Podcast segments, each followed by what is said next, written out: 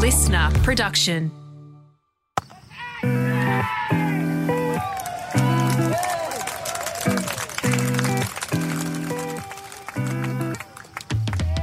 G'day everyone and welcome to Willow Talk. I'm Adam Peacock. Great to have your company and the company of Brad Haddin to talk about. I can't remember too many one-day matches that I've watched in history, Hads, that uh, had more than what we saw between Australia and New Zealand in Dharamshala last night. Incredible game of cricket. Extraordinary game of cricket. And it was led by Travis Head, first ever World Cup game. He had a couple of hits with a tennis ball in Australia before he he landed on the uh, Indian shores. So, it, extraordinary game of cricket. Australia got the result they needed. Picturesque background in the Himalayas. Uh, and what better way um, to knock the Kiwis off in a close one? Yeah, uh, Travis Head nearly hit the Himalayas with a couple of his. The, the, tennis ball obviously didn't have too much tape on it because um, the way he was seeing it, the way the ball was coming onto the bat there in that one, uh, prepared him well. Anyway, let's quickly spin through the scores. Warner and Head, and, and this is when Australia are really dangerous, getting off to a flyer. And a flyer they did. They were at one stage at the start of the 20th over, none for 175 before Davey Warner fell for 81. Really disappointed to miss out another ton. He is in such good nick. One shot in particular we'll, we'll get to, Hads, that he hit was Dave Warner of well, a bygone era, basically. So he is definitely back. Travis Head 109 off 67 deliveries. Extraordinary. Uh, and then the middle order didn't quite get going. Mitch Marsh, 36. Steve Smith, 18. Marnus, 18. Glenn Maxwell threatened to really break it open again, but he fell for 41. Josh Inglis and Pat Cummins came together for a pretty important partnership at the death to get us to 388 all out. Best of the bowlers in terms of wickets. Uh, Glenn Phillips, three for 37. Trent Boult, three for 77 for the Kiwis who in reply got really close and it came down to the last ball. We are wondering if Trevor Chappell was going to kind of morph himself into Mitchell Starc. and it didn't quite happen with six off the last, thankfully. Otherwise, uh, two nations wouldn't have talked to each other for the next 20 years. But uh, Conway Young didn't quite get going, but one man who did, Rachin Ravindra, we know he's good. He's almost, well, we know he's better than good now. 116, another World Cup ton. Daryl Mitchell, 54 before falling in the deep. Uh, Jimmy Neesham, he was brought in for this match, 58 or 39, and he threatened to win it before being run out by Marnus. And it was the fielding at the death that saved Australia, particularly from Marnus uh, patrolling the boundary. New Zealand finishing six runs short. Some pretty shady bowling figures for the Australians, uh, namely Mitch Starc. The streak's over, Hads. None for 89, but it doesn't matter. Australia won the game. They found a way, but only just, mate. Yeah, it's an extraordinary game of cricket. As you said uh, in the leading, uh, Australia in those first 17 overs were brutal. I haven't seen power hitting like that for oh, some time um, in Chris, Gayle's heyday. The, the way David Warner was playing, picking up length, attacking that short side, this is like he's in career best form. Uh, he looks like he's been waiting for this World Cup. He's just been treading water to this moment, and he's been extraordinary.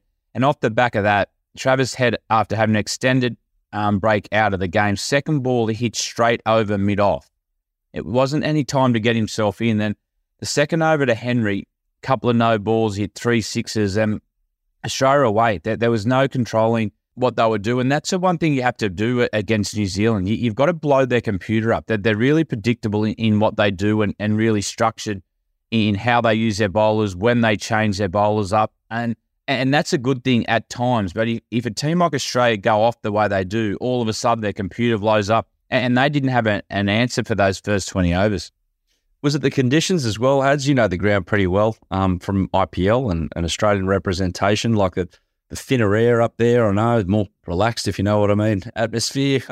What, what, what, is it? Is it purely a coincidence that Head and Warner reunite and this happens, or is the conditions playing a part there? Oh, they've done it consistently for the last 12 months. We, we just haven't seen, we've forgotten how well Travis Head's been playing because We've had Mitchell Marsh um, finding some form at the top of the order. It's a small ground. Um, it's a really good surface to bat on. Um, it, it, got a bit harder to, to, to, play later in the innings when the ball got old, but you got to remember New Zealand won the toss. Um, they thought there was going to be a bit in the surface, that the ball might have swung around with the cooler conditions early, um, but but that wasn't to be. Australia didn't allow that.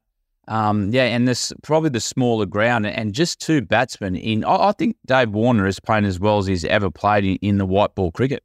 Yeah, it's it's hard to argue. There was that one shot um, alluded to earlier that he he rocked back and and slapped over mid wicket. That was, I mean, remember that T Twenty that he made his name. Oh, you knew him before, obviously. You knew him as a sixteen year old, but on an international scale at the MCG, it was everything was over mid wicket, and that was reminiscent of, of that. It's almost like he, he picked the line before the ball came out of the bowler's hand. So, no, he uh, he was flying 28 balls. It took him for his half century. Travis outdid him with 25 deliveries, um, equal fastest for Australia at a Men's World Cup with Maxi and Alex Carey. We're 118 after 10, um, one short of the highest power play score in World Cups. Travis got dropped a couple of times. It took advantage, got to 100, and but then the first wicket falls at 175, and it, it all did it come to a screeching halt, or did, or did something happen to the wicket? Glenn Phillips bowled pretty well with his his low skiddy ones.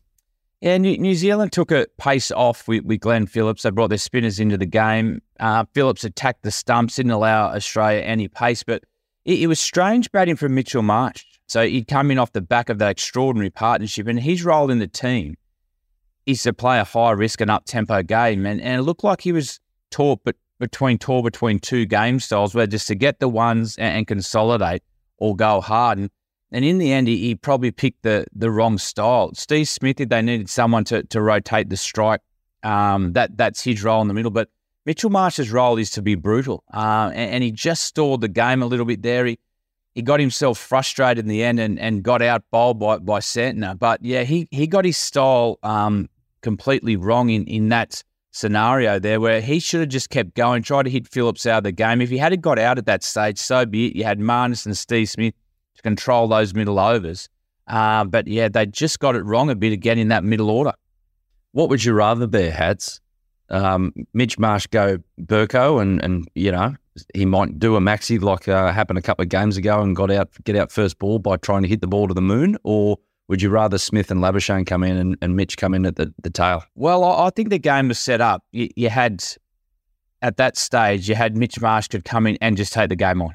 Um, you had who um, at the other end at that time, you had Travis Head who was going. And, and I think there was a scenario set up for, for the both of them just to keep going. Um, New Zealand were in shock. They had no answers. They'd gone to Phillips, who in the end did a really good job with three for 30. But I think Marsh could have played a role and actually tried to hit Phillips straight out of the attack if he hits Phillips out of the attack there in his first couple of overs, that they're done for answers. But if they wanted someone just to to work the one and feed the strike to the the batsman on strike head, well, what's Steve Smith's role?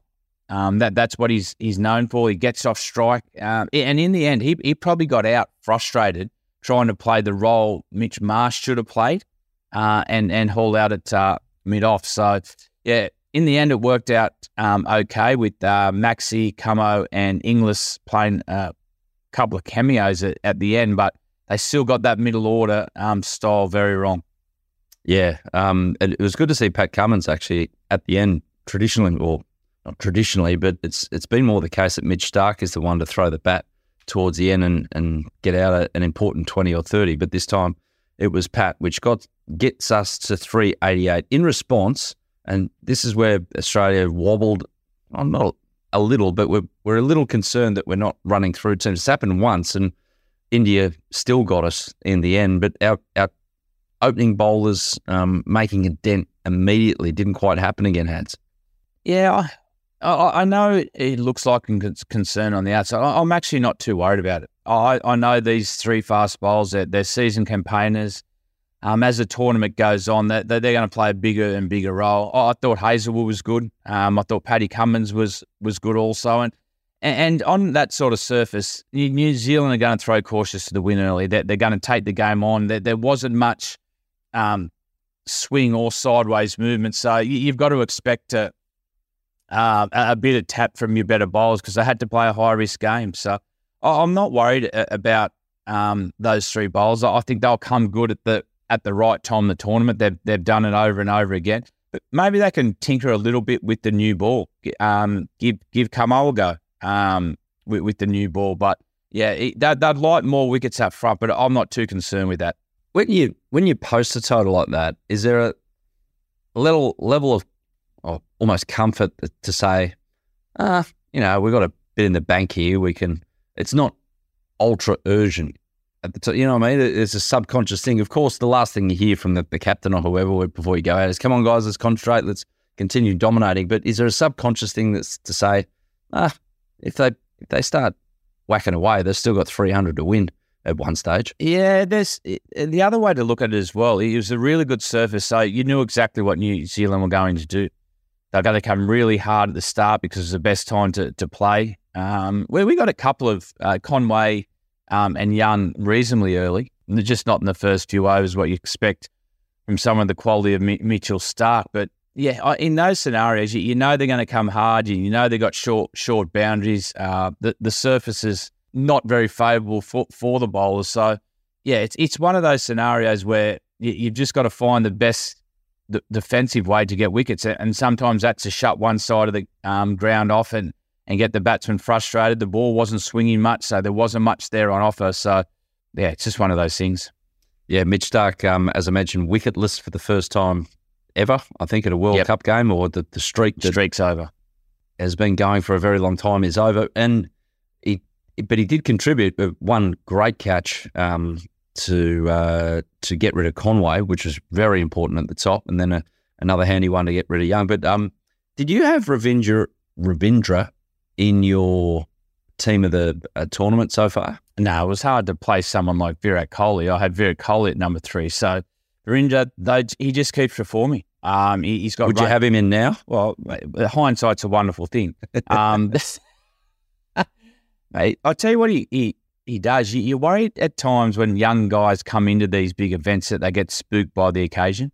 Yes, you see one score and um, and, and, then all of a sudden teams start to work them out. But he's got runs against England, England India, and Australia. And last night he, he was class. Um, for, for someone so young, um, to have the maturity to to play the way he did. He, he goes through his gears well. Um, he picks the right bowlers to to target when needed to. So he's he's in the find of the the World Cup so far, and, and they needed someone New Zealand with, with no Kane Williamson in that team. Uh, they needed someone to step up, and and young Ravindra has been all class, and, and, and to get runs against the the stronger nation shows got a bit about him. Yeah, his terrific knock of 116 uh, ended when he was caught by Marnus Labuschagne, who was outstanding in the deep. Off Pat Cummins, he was actually dropped, uh, caught and bowled off Maxi on 100, but it got New Zealand to within striking distance, and then Jimmy Neesham starts coming out and, and going uh, going nuts. And we we concerned at the end there, Hads when it um when it evened up. We'll, put it this way: was there ever a point where you thought Australia were favoured to lose? There, there, wasn't this time, uh, and I can say that with hand on, on heart. I, just thought we are taking wickets consistently enough at, at the end. I, I, know Jimmy Neesham uh, played well. There's a couple of times I, I think Neesham took the one at the wrong time. Uh, he, he, gave Boult the strike where he could have gave himself two or three balls to to clear the boundary, and that sort of put my, my mind at ease a, a little bit. I was a little nervous though, maybe when Starc bowled that five wides. Um, yeah, that, but I, I, thought the theatre was that was outstanding. But yeah, Neesham played well. I thought Australia always had it in the bag. Yes, it was a close game, but um, that that's a mammoth total to to try to run down. That they gave Australia a little bit of a scare. I like that they had to bowl under pressure. Um, that that's good leading into the the back end and the business end of the tournament. But I never really felt like New Zealand were going to run them down. Yeah, right. It's just because you don't like New Zealand very. no, he didn't have that feel for that.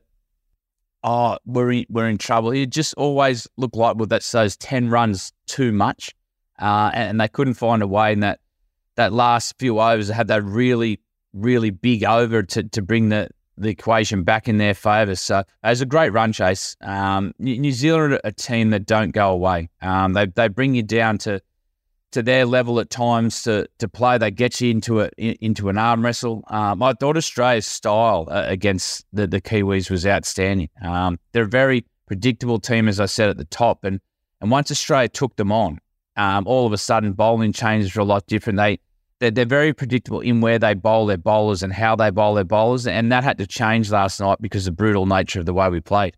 I was worried when we could only have four out for that last over uh, that's when I came. And you're right with the the five wides, it was concerning, and it could if if they do that again, they could only have four out because of a slow over rate. That could come back to bite them in the backside in a in a bigger game to come. It, it could. I'll throw a different scenario at you. you. You know, during the Big Bash where they have the power surge, Yeah.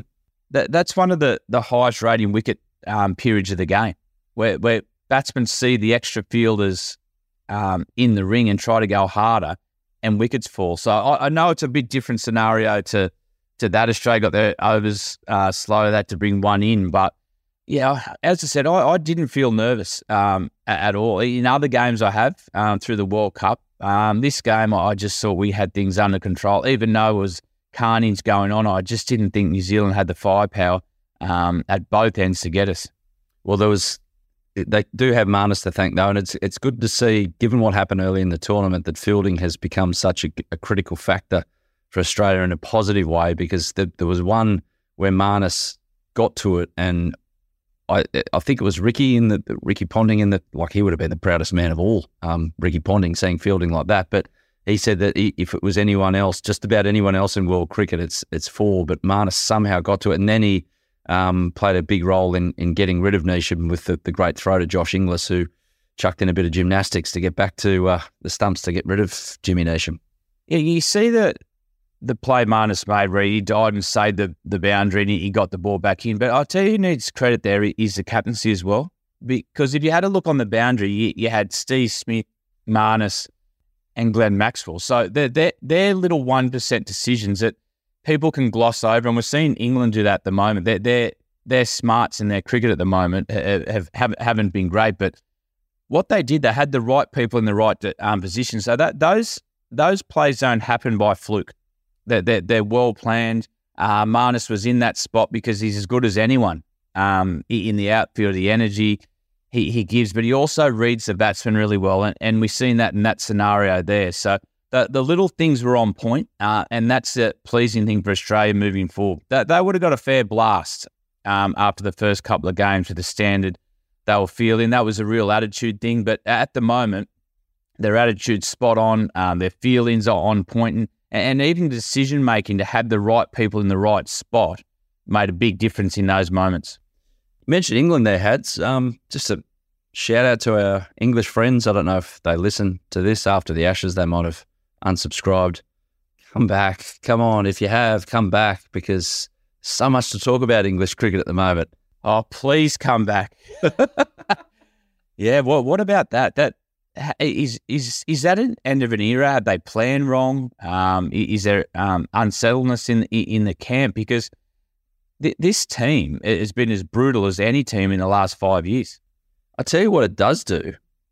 It makes you think. With no Anderson, no Broad for the next Ashes, who the hell are going to take twenty wickets in a game five times in a row against Australia? Because Mark Wood has been like nowhere this series. Chris Woakes is, you know, there's there's talk that he should be binned from from the side as well. It just has not happened for England with the ball, and they find themselves bottom again after the Dutch beat Bangladesh.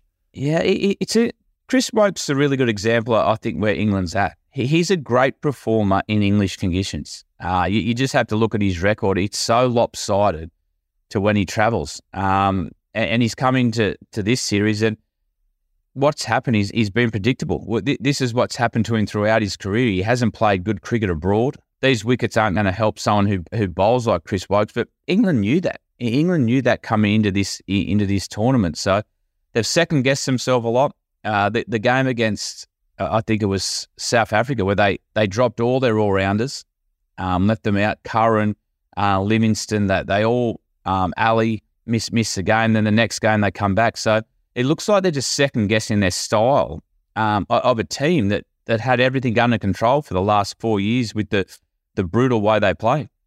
Yeah, well, everyone's getting a game, I guess, on this tour for for England, and they're bottom at the moment.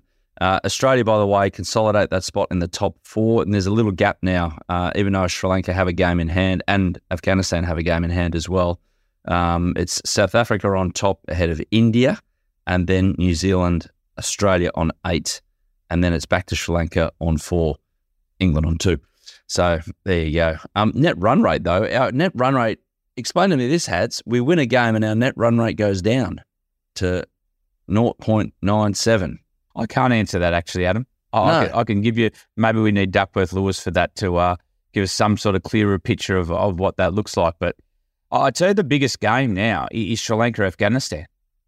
I- i- If Sri Lanka win that one, all of a sudden um, New Zealand had a tough run um, in the next few games. So yeah, that that Sri Lankan team could just sneak in or Afghanistan. We'll be back in a moment with some, um, well, they're harsh words, in fact, from Ricky the Perfectionist Ponting.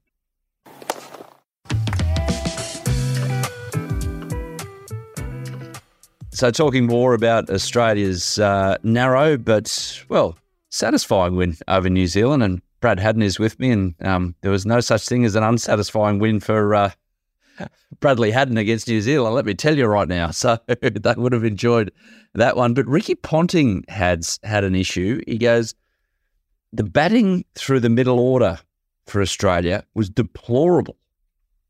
Now, this is taking into account that Lockie Ferguson went off as well with an Achilles problem, so he wasn't there. But Ricky just went to town on uh, our middle order, wants more from them. Yeah, yeah, I understand where he's coming from. Um, if you had a look at the way we started um, and the way Marnus and Mitch Marsh played during those middle overs, we we just haven't got our formula right yet. That we're, we're not quite sure on how we want to play. Do we want to go all guns blazing, continue to take the game on, um, and then just let the game pan out with our hitters at the end and and go all out attack, or or do we want to use a bit more batsmanship with the likes of Steve Smith going run a ball? Playing the ball on, on its merits and, and not trying to be so gun ho in those middle overs. So I, I can understand where, where he's come from there, there, Ricky, because the, the Mitchell Marsh one and Marnus Labuschagne, that they both were a bit lost in, in what they were trying to do, but that's something they can clear up. Uh, and we need to do it fast. It's been a bit of a trend um, for some time now, our middle overs. Um, so, yeah, they've got to maybe get Ricky in, maybe get Ricky in and, and have a chat. He, he's got fresh eyes. He, he's just arrived on, on ground now. They've got five days off or more between the next game and and pick his brain about what he's seen because at the moment that it just looks like we're, we're confused in, in those middle overs of, of what we're trying to do. And and once we fix that up with our brutality at the top and and what we're seeing with our power at the end, um, will, will be a hard team to um, um, beat in these semi-finals. But we, we just haven't got our balance right in those middle overs. Will Ricky be available? I mean, he's probably got some other games to call, and I don't know about the golf situation in India. I know there's not many greyhound tracks, I'm pretty sure, but um, the, the golf situation might do that plan in. Well, I know the middle order like a game of golf. Uh, by Ricky Ponting a, a, a beer and a golf and, and have a have a chat to him on, on 18 holes. Um, it, it- it's just they just look a little bit lost with the style of game they're trying to play in those middle overs, and, they've got enough data and, and they've seen enough cricket now to, to know what they're going to expect in in those over. It's probably also just about clearing the roles up of of everyone in the team. I, I've seen Steve Smith come out uh, before this game and said he was shocked to be moving from three. Um, he averages 55 there. Uh, but the style of game that Australia are going to play, they, they look like they're going to go hard in those one, two, and three and play a high risk game. It, it's just that they got a little bit hazy yesterday, I think, with what their role was. So, yeah, Pat Cummins, though, he, he sounded like a kid who just got back from Disneyland. That was awesome. Sometimes I had to remember I was in the middle of a cricket field, not a spectator. Well, I don't know how awesome it was when he was hurting his neck when seeing the ball go over his head a few times from the Kiwis, but uh, in the end they got the result. And Jimmy Neesham on the parallels between his run out and to the run out in the super over of the 2019 World Cup that um, he was involved there, obviously. And this is the uh, the drawn final. Um, no one lost, no one won. It was just a draw. I don't know why they didn't split the trophy in two and give half each. But anyway, that's that's trying to reinvent history, isn't it? And um, Jimmy said, actually, that was the first thing I thought of when it was coming off. It's going to look very, very similar to Paul Bloke. Anyway, can't help bad luck. I don't feel sorry for you. But uh, the one thing about that you bastard. it is it, Marnus Labuschagne a couple of balls before did the same thing. He, he picked the ball up and he threw to the keeper's end, and, and Mitchell Starc sort of stood there and gestured to, to come the non-strikers. But it, it was a really smart play to go to uh, Neesham's end. He was on the back foot from hitting. Um, the, the guy, the non-striker, was backing up a long way, so he was in and out. He, he would have got back. So Marnus to perform that under pressure and make a decision under pressure in the heat of the game uh, is a good sign for us too. But I don't feel sorry for, for New Zealand. There's a shock. Up there with the sun rising in the east today. Some stats, Hads. So producer Sam's been hard at work here, and there's a few stats out of this one. Let me tell you. First time a team has scored 350 plus in three consecutive innings. It's a good one to have. Most runs in any World Cup game ever, 771. It's an even better one. Um, Australia, it's 26 is the most in any men's one day innings ever. Uh, Starc streak, as mentioned, it's over. Sad stuff. Nearly none for 100 as well for, for Mitchell, unfortunately. But uh, anyway, he'll, he'll bounce back. He's, he's that good. And only two players, this is a really good one, only two players have two World Cup hundreds by the age of 23. Rachin Ravindra now, and the man he was kind of named after, well, half named after, Sachin Tendulkar. It's a good list to be on. Mate, great list. And as we said at the top of the show, uh, he's a young guy showing a lot of maturity. He's he's getting runs against the big teams. Uh, it wasn't a one-off the, the first 100 he did. He, he's getting them under pressure. So he's going to be a player to, to watch for some time. Now, we'll be back on Tuesday. Uh, we've got our special longer edition of Willow Talk. Uh, we'll be talking about the World Cup. We'll be talking about England. We'll be talking about the Shield cricket scene, which Hads will be talking about New South Wales. I'll leave it for that, now. That won't take long. Uh, and we'll talk about WBBL and we'll talk to our special guest. We got him, Hads. Ryan Harris is coming. Oh, I can't wait. He's one of my all time favourite cricketers. He's a great storyteller uh, Ryan Harris. And I know he's looking for a bit of payback from myself and Mitchell Johnson. So good. I can feel a stitch up coming with Ryan Harris, but oh, I can't wait. Yeah, oh, I won't stir the pot much. Not at all. No, you don't. You don't. Not at all. You're so uh, neutral, won't you? You're meant to be on my side. Yeah, I'm not so sure about that. Mm. Uh, looking forward to Tuesday. And uh, has, have a good rest of the weekend, mate. And we'll catch you on Tuesday with Ryan Harris. Mate, go the Aussies. Yeah, great game of cricket, that one. That was Willow Talk, as mentioned, back on Tuesday.